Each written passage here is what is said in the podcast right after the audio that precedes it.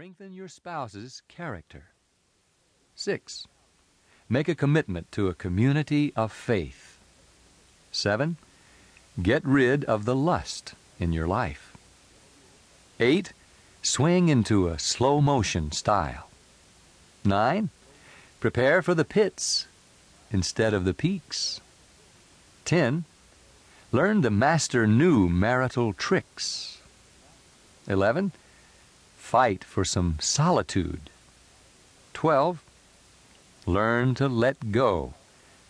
Now, I should mention right at the outset a couple of basic principles that underlie these commandments. First of all, I'm hard nosed about the need to follow them. I'm convinced that if you break one of them, you break them all. You have to be making solid progress in all 12 of these areas if you hope to be a successful, satisfied husband or wife.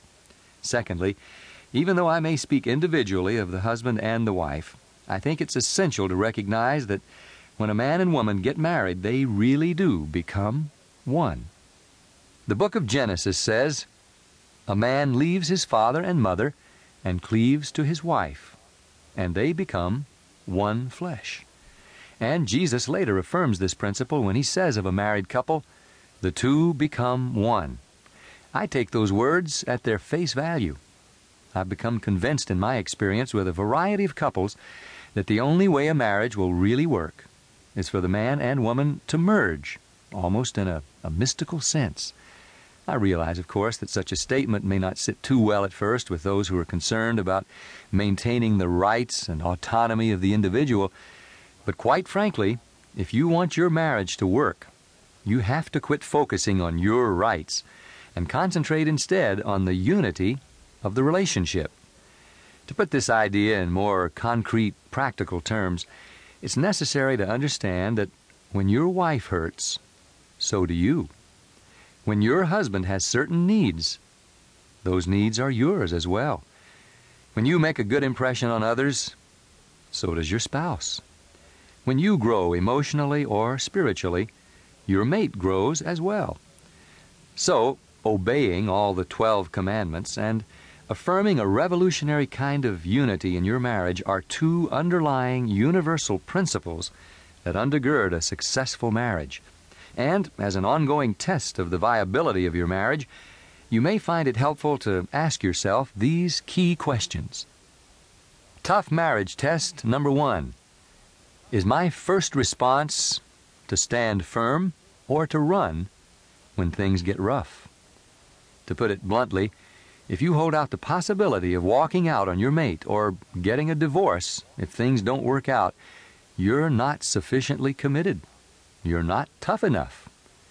The word commitment is tossed around too lightly these days, and that's one of the reasons I frequently avoid it.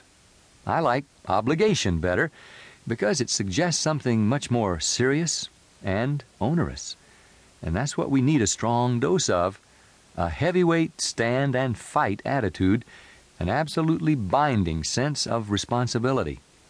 If you think it's possible your marriage will fail, then it definitely will fail. No doubt about it. There are too many disruptive pressures on marriages these days to permit any tentative commitments to survive. Tough marriage test number two. Do I think in terms of we rather than I?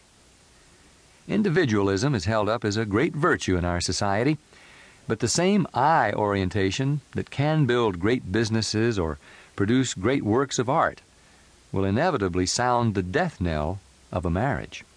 As we've already seen, marriage is essentially a unified relationship in which two people must, in a very real sense, become one.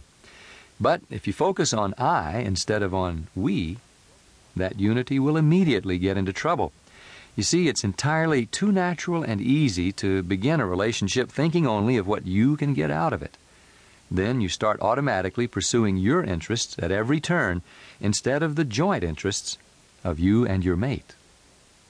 I've become convinced that when I hear a person talk about my needs, those are code words for immaturity, selfishness, and low self esteem. Of course, I'm not saying you shouldn't say right up front to your spouse, What I want out of this relationship is thus and so, and I think you might do such and so.